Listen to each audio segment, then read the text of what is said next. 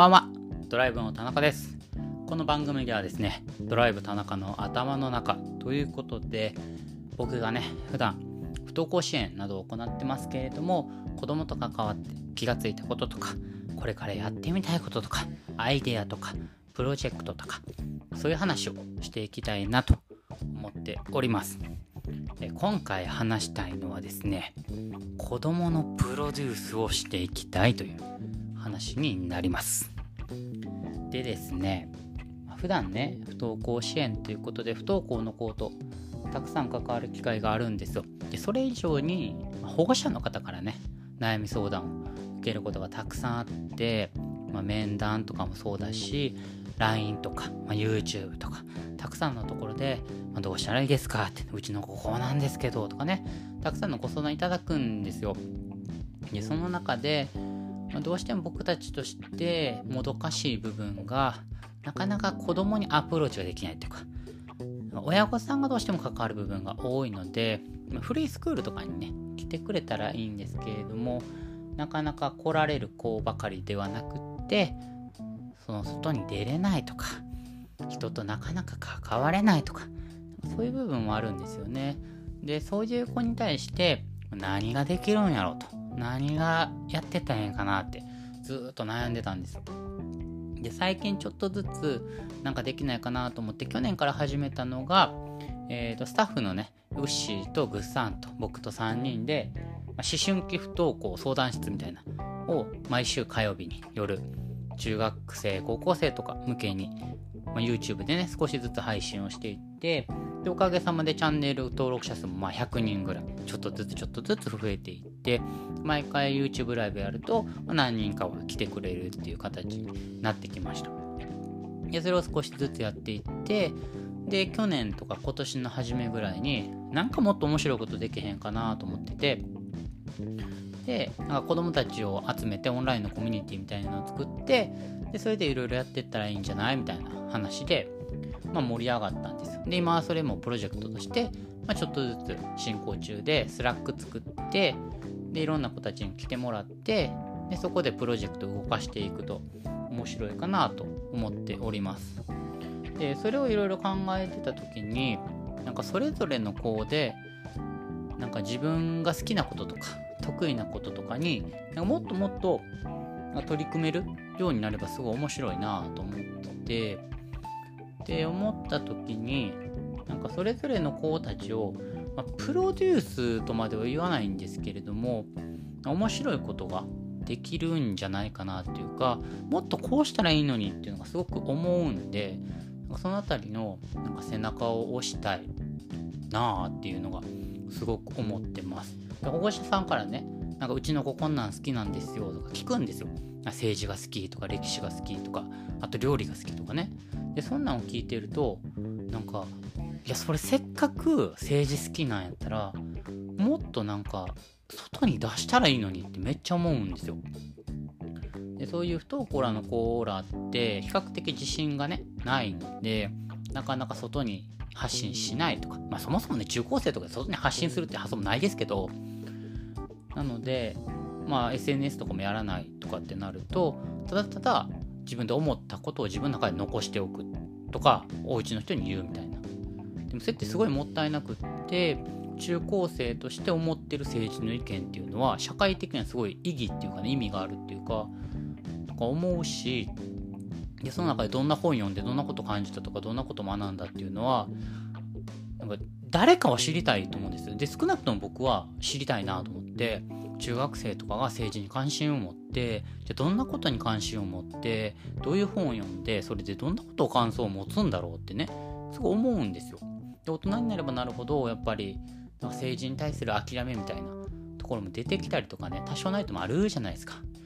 結局みんな誰やっても一緒やみたいなところもありますよね。でも子供は子供で多分違った見方をしているしじゃあどういう見方してるんだろうとかね知りたいんですよね。そういうなんかそれぞれが好きなこと子供たちが持ってる好きなこととか興味あることとかなんかそういうのを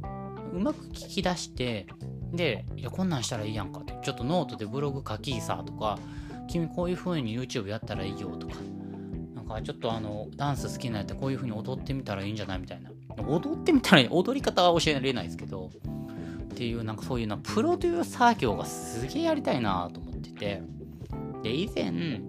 なんかあの NPO 法人語り場かな？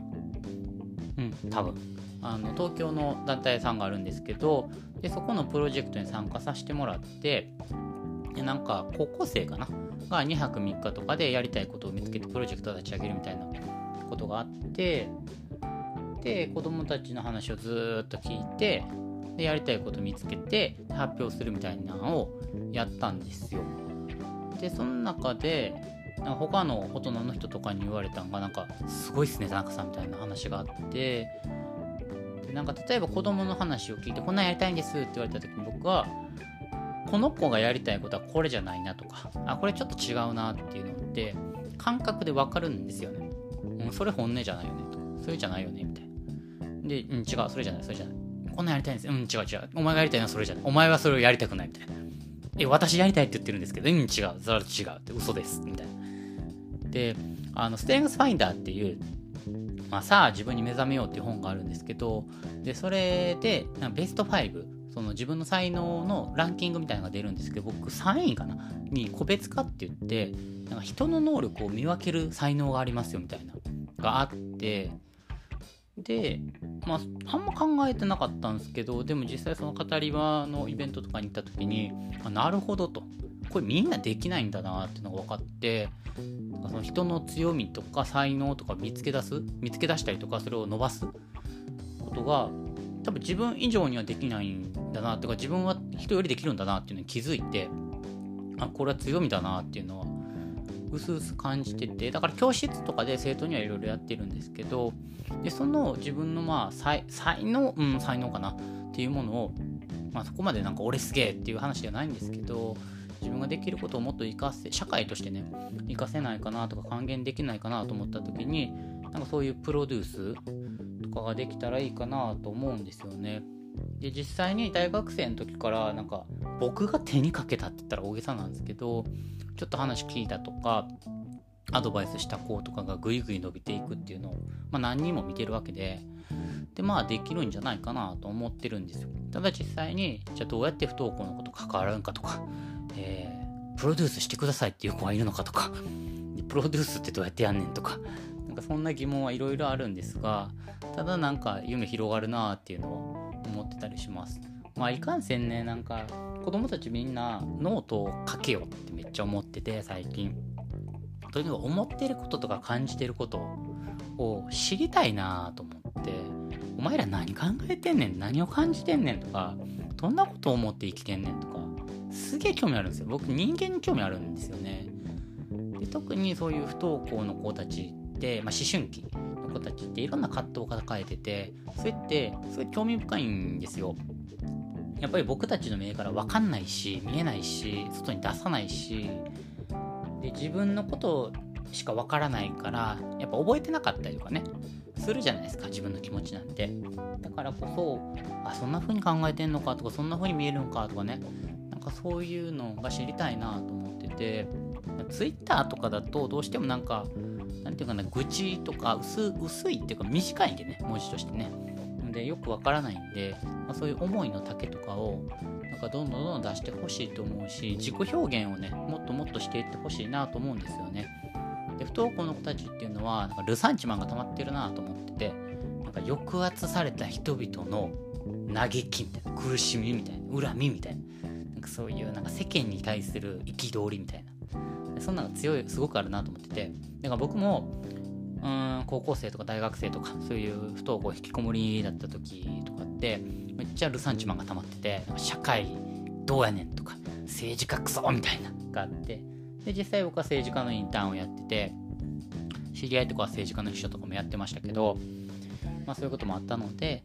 そういう気持ちとかを出せる場所があったりとか出せるような風にもっともっとね子どもたちが取り組んでいくような仕掛けをしていけたらいいかなと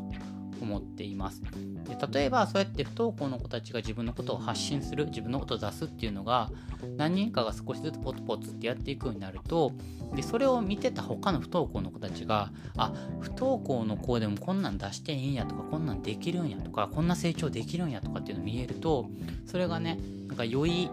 なんか見本になるっていうかあの道ができるわけじゃないですか。じゃあ私もその道歩こうみたいな感じになっていくのでそういうね形をね作っていきたいなと思っております。まあどんな形になるかは分からないですけど子供のプロデュースは個人的にねすげえやりたいなと思っております。まあいろいろハードルはあるんですがまあできるところから取り組んでいけたらいいかなと思っております。ということでドライブの田中がお送りしました。ではでは。